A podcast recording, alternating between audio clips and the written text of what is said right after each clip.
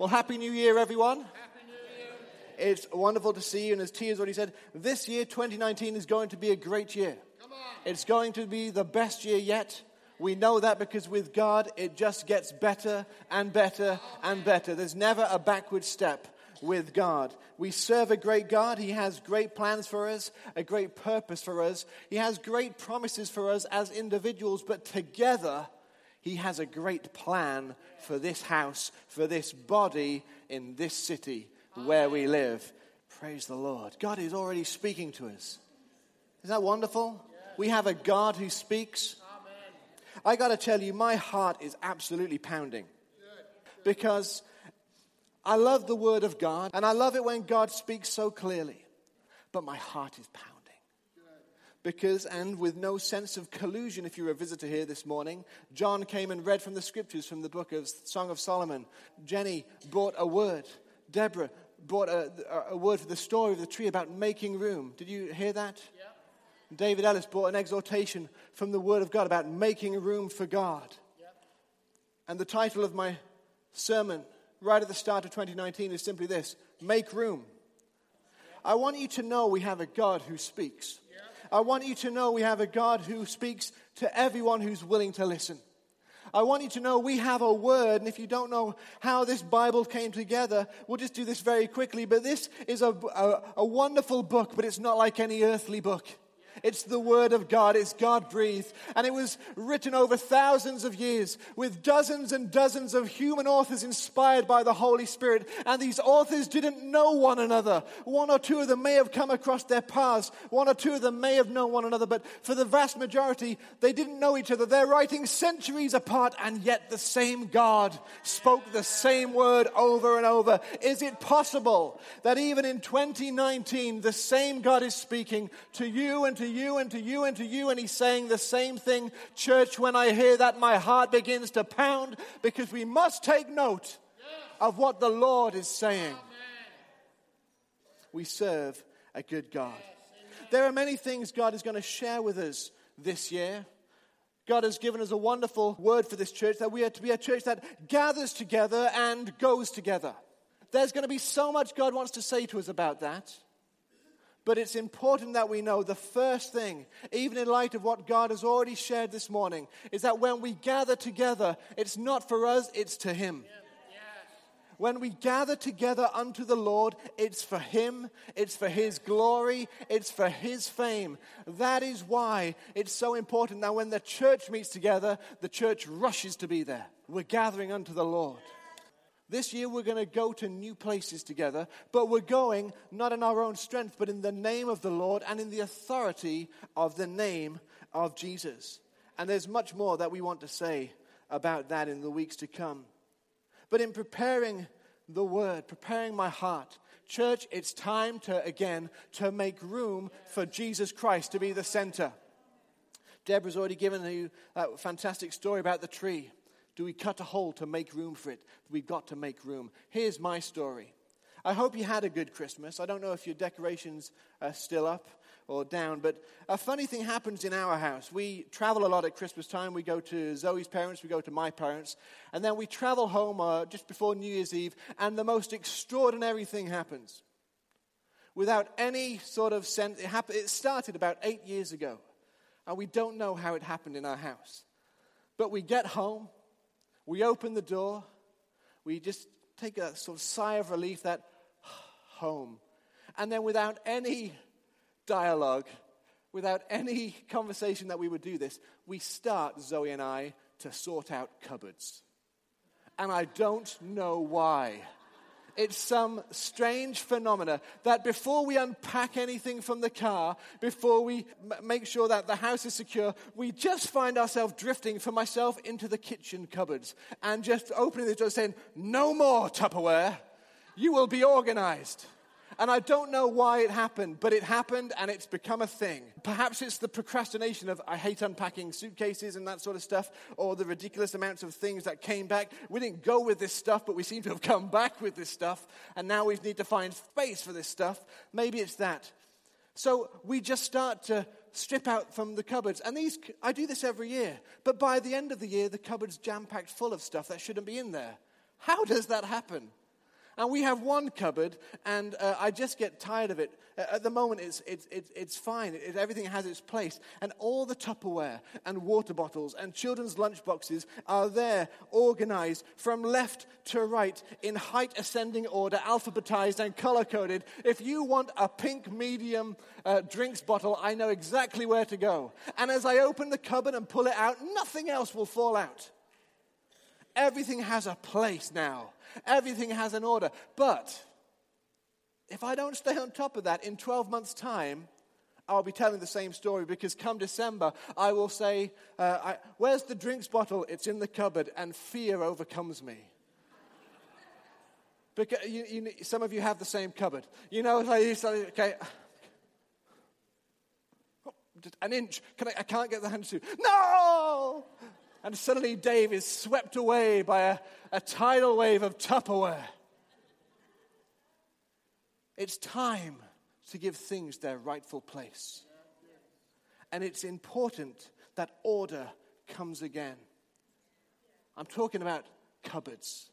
But God has already started talking about our lives and having a place for Him, which is not on the fringes, which is not surrounded by stuff that shouldn't be there, which is not cluttered, but has Christ right at the center. You know, Jesus is really at the center. You know, when you read the book of Revelation, you'll read about our Christ, our Jesus, who is sat on the throne, but it makes a remarkable observation. He's not just sat on the throne, it, you can read it for yourself. It says he is at the center of the throne. It's almost like even the throne revolves around him. He's right at the center of everything. This year, as a church, we're going to be uh, looking a lot at the, the book of Acts. I'd like us to start there, if I may, in the book of Acts in chapter 1, because for all that the Lord is going to talk to us about this year, about gathering together and going together, He's not going to say anything outside of this first truth. It's all about Him. It's all about Him. The book of Acts is a brilliant book. I love it. I absolutely love it. But it's all about Him. So, Acts chapter 1, I want to read the first 11 verses, if I may. It says this Luke is the author, and he's saying, In my first book, Theophilus, I told you about everything Jesus began to do and teach until the day he was taken up to heaven, after giving his apostles further instructions through the Holy Spirit. During the 40 days after he suffered and died, he appeared to the apostles from time to time, and he proved to them in many ways that he was actually alive. And he talked to them about the kingdom of God. Once, when Jesus was eating with them, he commanded them, Do not leave Jerusalem until the Father sends you the gift he promised, as I told you before. John baptized with water, but in just a few days you will be baptized with the Holy Spirit. So when the apostles were with Jesus, they began asking him questions Lord, has the time come for you to free Israel and restore our kingdom? Jesus replied, The Father alone has the authority to set those dates and times. They are not for you to know. But you will receive power when the Holy Spirit comes upon you, and you will be my witnesses, telling people about me everywhere in Jerusalem, throughout Judea, in Samaria, and to the ends of the earth. And after this, Jesus was taken up into a cloud while they were still watching, until they could no longer see him. And as they strained to see him rising into heaven, two men in robes of white suddenly stood among them. Men of Galilee, they said. Why are you standing here staring into heaven? Jesus has been taken from you into heaven, but someday he will return from heaven in the same way you saw him go. Luke makes no apologies in writing the book of Acts that it's all about Jesus. It starts off by saying, Theophilus, in my first book, which we know to be the Gospel of Luke, I told you all about Jesus and all he began to do and teach, but I didn't tell you everything. This next volume is going to tell you everything about what he's doing right now. But he's doing it not because he's on the earth himself. He's doing it because he sent his Holy Spirit to live in people like you and me. He's doing it through this body of believers that we know and call the church. Jesus is right at the center of all he does. The book of Acts is wonderful. It's a book of action. Without the Holy Spirit, without Jesus right at the center of it, it just simply becomes a book of good intentions. But that's not what it is. And that same Holy Spirit that was poured out on the early church, on the first uh, believers to receive at Pentecost, is the exact same Holy Spirit you and I received. The same anointing abides uh, and resides within us and rests upon us and causes us to go out and lay hands on the sick and proclaim the name of Jesus, to meet from home to home, to break bread, to fellowship, to be devoted to the apostles' teaching. The same Holy Spirit does that. And if He doesn't, we're not a church of action, we're merely a church of intention. Everything we do has to be centered around Jesus. And yet, it's possible. It's possible for us to so busy ourselves, even with the things that look right and look good, and the programs and the meetings and the methodologies and the Christian books and the CDs and the TV. It's so easy with all of this paraphernalia to look like we're doing the right thing, but somehow the cupboard has become cluttered again, and you couldn't find Jesus even if you tried. It's possible through the busyness of life to lose our first love. I'd like you to turn with me to a scripture in the book of Revelation. It's Revelation chapter 2. Revelation chapter 2. You see, our relationship with Jesus is the key to everything else. Revelation chapter 2, verses 2 to 4. Jesus says this. He says to one of the churches that he writes to, he says, I know your works, your toil, and your patient endurance, and how you cannot bear those who are evil, but have tested those who call themselves apostles and are not, and found them to be false. I know you're enduring patiently and bearing up for my name's sake, and you have not grown weary. There's so much to commend them for. There's so much good that they're doing. There's so much fight. There's so much they're holding fast to the truth. There's so much that they can be commended for. But he goes on in verse 4 Jesus says, But I have this against you, you have lost your first love. How is that possible? To be seen to be doing the right things, but for Jesus to say, But where am I in it all? How is it possible we can so busy ourselves? God has to come again and through four or five different people on the same day who have not had any conversations together, for God to say this Will you put me back at the center? God wants to say something to us today. Because if He's not at the center, then everything we're doing, it's just periphery. Honest questions. How can we lose our first love? How can the cupboard get so cluttered and disorganized? With the stuff. Maybe all this stuff should be in there. Yes, I should, uh, I should be going to church. Absolutely. I should be reading my Bible. Absolutely, I should be reading my Bible. Prayer, fasting, worshiping, uh, mi- meeting in uh, uh the church in the home midweek. Of course, it's all in there. But if Jesus isn't right at the center of all of that, right. it just becomes busyness. How can you lose your first love? I'm a, a married man. My wife is Zoe. This is our 15th year of marriage that we're enjoying. I think about it this way. Let me ask myself a question. Man, if you're married here, let you just have a think about this question.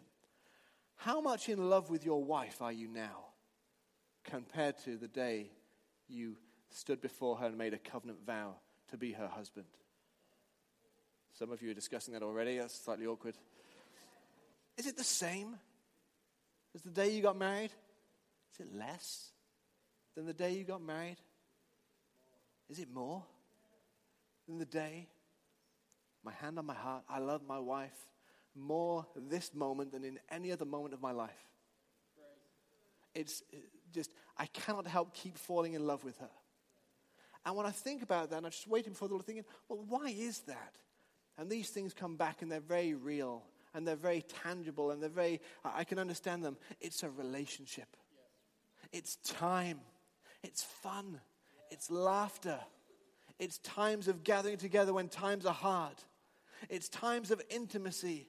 It's times of devoting myself to her and her devoting herself to me. It's time spent with family, but it's time, it's focus, and its centrality of she is the most important person in my life. And because of that, my love for her blossoms every single day. Sometimes I get stuff wrong. Sometimes I mess up. Sometimes in the busyness of life, like the six weeks before Christmas, which we no longer talk about. Sometimes life gets busy, the cupboard gets full of stuff. And you think, suddenly, where's the time for us right now? Well, we've got this going on, and we've got school plays, and we've got this, and we've got, well, there's Christmas, and then there's, there's birthdays, and there's all this sort of stuff. And somewhere in the cupboard is our marriage. But without even recognizing, just in the business of life, the cupboard's got full. And what it needs is a declutter. Get this out. Get this out. We've got to get back to the place where that's us right at the center. That's just life. That's marriage. Let's ask another honest question. If you're a believer here today, how much more in love with Jesus are you today than the day you were first born again? How much more in love, how much more passionate about Jesus are you today than the day you gave your life to Him? Is it the same? Is it more? Is it less? Honest questions require honest answers. Do you remember when you just loved to, you, you, discovered something of, of drawing aside, of opening your heart to Him and then opening the Word and then finding Him on, on every page and in unusual places. And it was like the Word would just sing to you. It's like words would become emboldened to you. Do you remember the joy? of what it was to hear God for the first time and to know that the God, the creator, the sustainer of all things, would actually want to speak to you. Do you remember the joy of just putting on that worship CD in the car or in the music? Or the song that would just overflow from Sunday that you just couldn't get it out of your head, but you just loved to sing and you made time just to be with the Lord? Do you remember that wonderful joy, that passion, that excitement? Or is that a memory of a bygone day? When you love to sing to Him every day, but now it's just a Sunday thing. When you love to open the Word, but now you've restricted yourself to a reading plan that you've got to get through because you're worried that something will happen to you if you don't. Where you come to Him to pray, but it's turned into, I've just got a little bit of a list and I, I haven't got a time really for anything else. Has something happened when you loved to gather together. When you couldn't wait, you were so excited to be with the church. You were so excited to gather together unto the Lord. But now you're picking and choosing what you go to, and you're just making it through the doors in time. Maybe that applies to some of you. Maybe that applies, or some of that applies to all of us. Honest questions need honest answers. But for what God has for us, not just for this year, not just for this house, but for what God has for you, what God has for the world. Jesus says, Make me the center. Jesus says, Make room for me. Jesus says, Let me be your first love again.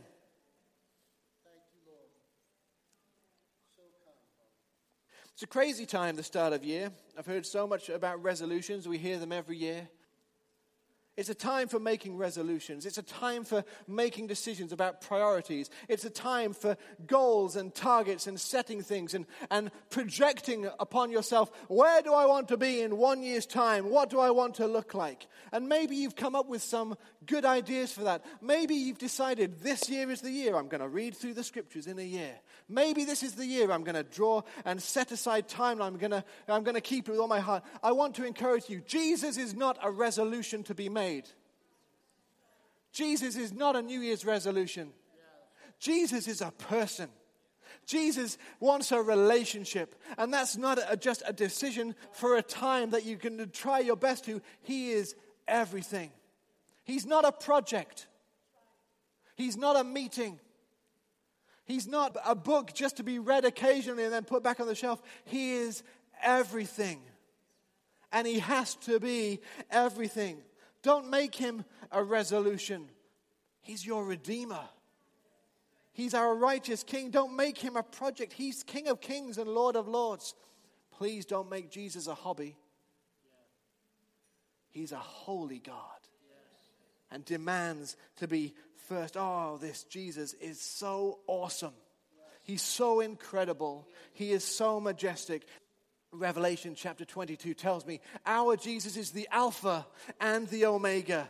John 3 tells us he is our wonderful Savior. Colossians 1 tells me he, Jesus is the creator and sustainer of all things. Hebrew 12 tells me that Jesus is the author and perfecter of my faith. Matthew 7 tells me Jesus is the solid rock on which I stand. Ephesians 2 tells me that Jesus is the chief cornerstone from which everything else has to be built out from. Revelation 19 tells tells me Jesus is the one who is called faithful and true. 1 Corinthians 15 tells me Jesus is the conqueror of death and sickness. 2 Timothy 2 tells me that he is the Lord Jesus Christ risen from the dead. Colossians 3 tells me this Jesus is my life. He's our all in all. 1 Timothy 1 tells me that Jesus is our great and certain hope. Isaiah 9 tells me that Jesus is our wonderful counselor, mighty God, our ever everlasting Father, our Prince of Peace. John 8 tells me that this Jesus is the one who sets you free and free indeed. John 14 tells us that Jesus is the way, the truth, the life, the only way to get to God. Revelation 3 tells us this Jesus is the victorious one. 1 John 4 tells us that this Jesus loved you and I first. And Revelation 3 tells us that this Jesus is standing at the door of this church and standing at the door of your heart and mine, and he's knocking, saying, Please, will you let me in? And the promise is this for all who will open the door to this Jesus, he will come in and have sweet fellowship with you. Amen. This is our Jesus. This is our Jesus. He's not a New Year's resolution. He's not something to be contained within my life. He is my life. And when Jesus says, Make me the center, my reaction to that is, I don't go to the cupboard and I simply rearrange stuff to get order. Everything else has to go.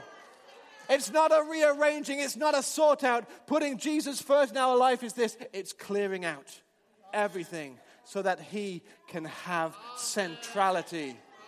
Make room, make room, make room. He's asking us to make Him number one. Will you do that? Yeah, don't tell me. Will you do that? Jesus is asking. Don't forsake your first love. Maybe your walk with Jesus became like one of my kitchen cupboards. It's okay.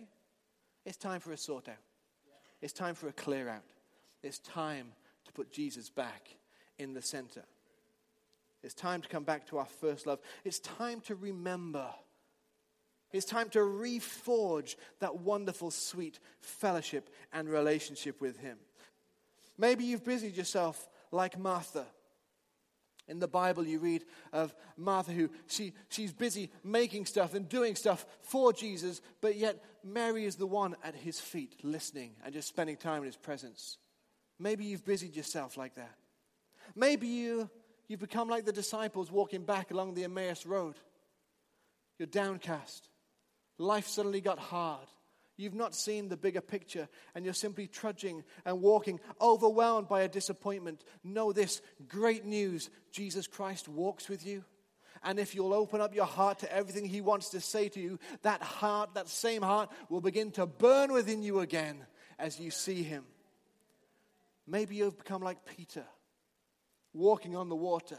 You started out so full of faith. You started out overcoming, living in the miraculous, walking upon the water, walking upon the waves while the wind blew around you, but then something happened and you took your eyes off Jesus. And you began to see the wind and you began to see the waves. And as you took your eyes off Him, you suddenly just began to go down. Maybe that's where you're at. It's time to put Jesus back at the center because here's the great news. Just like Peter yelled out, Lord, save me, this next word you read is this, and immediately and today is a day where Jesus will reach out immediately and grab you and say, Now come and walk on the waves with me together.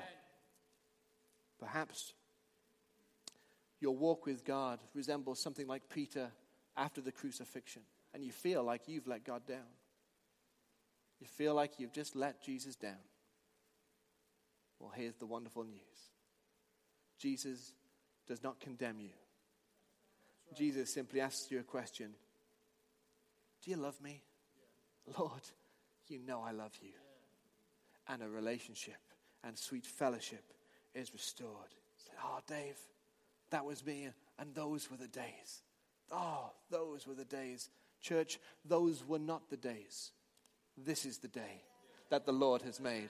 Therefore, I will rejoice and be glad in it. Oh, no, Dave, the, those were the days my walk was so sweet. No, my friends, those were not the days. Today is the day of salvation. And today, if you hear his voice, do not harden your heart. He wants to be the first love. Now, the remarkable thing about cupboards if I want in my house to keep my cupboard well and right, all I've got to do is give it a clear purpose and then guard it. So when someone comes along and says, Can I just put that in there? The answer is no. It does not belong, and woe betide anyone who comes between me and my cupboards. I have to guard it. I have to say, This is what this is for. Now, nothing else must come and sully that. Nothing else must come and fill that up, clog that up, or clutter it in such a way that it becomes purposeless. For your life and mine, Jesus is saying, Make room for me. Let me be your first love again. Simply say this Make the purpose of your life Jesus Christ. Make the purpose of your life Jesus Christ and guard that with with jealousy. Don't let anything get between you and Jesus. Jesus put it this way in Matthew 6 Would you seek first the kingdom of heaven and my righteousness? Because if we do that, his promise is this and all these other things, the other things that are important in life, he knows that. But if we'll seek him first, all these things will be added unto us. Today, in the sovereign plan of God, is a day for us to simply express our heart back to Him. I'm going to stop speaking in just a moment, and I'm going to ask Josh and the wonderful musicians to come back, and they're going to help us. We're going to sing some songs to the Lord. The hardest thing in a time like this is to be aware of those who you know around you. Fix your eyes on Jesus, the author and the perfecter of our faith. This is not a time now for great inward analysis. This is not a time for deep soul searching. It's very simply this. And it's very simple. Jesus makes things very simple. I can stand before God and I instantly know in a second if anything is out of place and if everything is wrong. The Holy Spirit light, brings that to light. And I just simply need to say, Oh God, I'm sorry. I'm putting you back where you belong. And He says, That's wonderful news. And He enters in. And now I walk forward and I sing my love songs to him. So, would Josh and the musicians come back? Whilst they're just coming back, would you turn with me to one final scripture? It's in the book of Psalms. It's Psalm 51.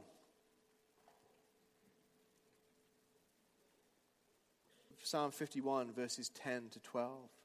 Create in me a clean heart O God, and renew a right spirit within me. Cast me not away from your presence. Take not your Holy Spirit from me. Restore to me the joy of my salvation and uphold me with a willing spirit. These are days, this is a day for finding Jesus again and seeing Him and knowing Him as your first love. It's a day to make room, not to cut off the top of the tree or the bottom of the tree to fit it in. It's a day to do whatever you have to do to fit all of Jesus in and give Him centrality, to make room. Restore to me the joy of my salvation. I'm going to ask you to put your Bibles down, any notepads, pens, anything down, and just sit there and close your eyes before the Lord. The musicians are going to start playing a song. And I just want you, not for my benefit, not for the person next to yours' benefit, but to consider everything the Lord has said to us this morning. about making room. It's the first gathering of the year. What a great opportunity to say, Lord Jesus, right at the start of our time together, as we have gathered together unto you, and for all the things that we're going to go together into in your name and in your power and in your authority, what a great thing that on the first gathering of the year, we can examine our hearts and say, Lord Jesus, I know for sure that you are my first love. For Lord, anything that has cluttered that space, for anything that has taken that place on the throne of my life, Lord Jesus, I resolve right now. I'm clearing it out and I am restoring you to where you belong. And my ask, my prayer to you, Lord Jesus, is this Restore to me now the joy of my salvation. Let me know again that sweet fellowship of spending time with you, of knowing you in every moment. Let me know again the joy, the giddiness of drawing aside to spend time with you in your word and in prayer. Let me know again, Lord Jesus, the excitement of what it is to tell people about you. Let me know again, Lord Jesus, that wonderful feeling, Lord God, of just uh, knowing that the Holy Spirit, the same Holy Spirit of that I read about in the Bible, now lives in me and wants to live the life of Jesus through me. Let me know it again. Lord, examine my ways, examine my time, examine my heart. And Lord Jesus, show me the clutter and sweep it out.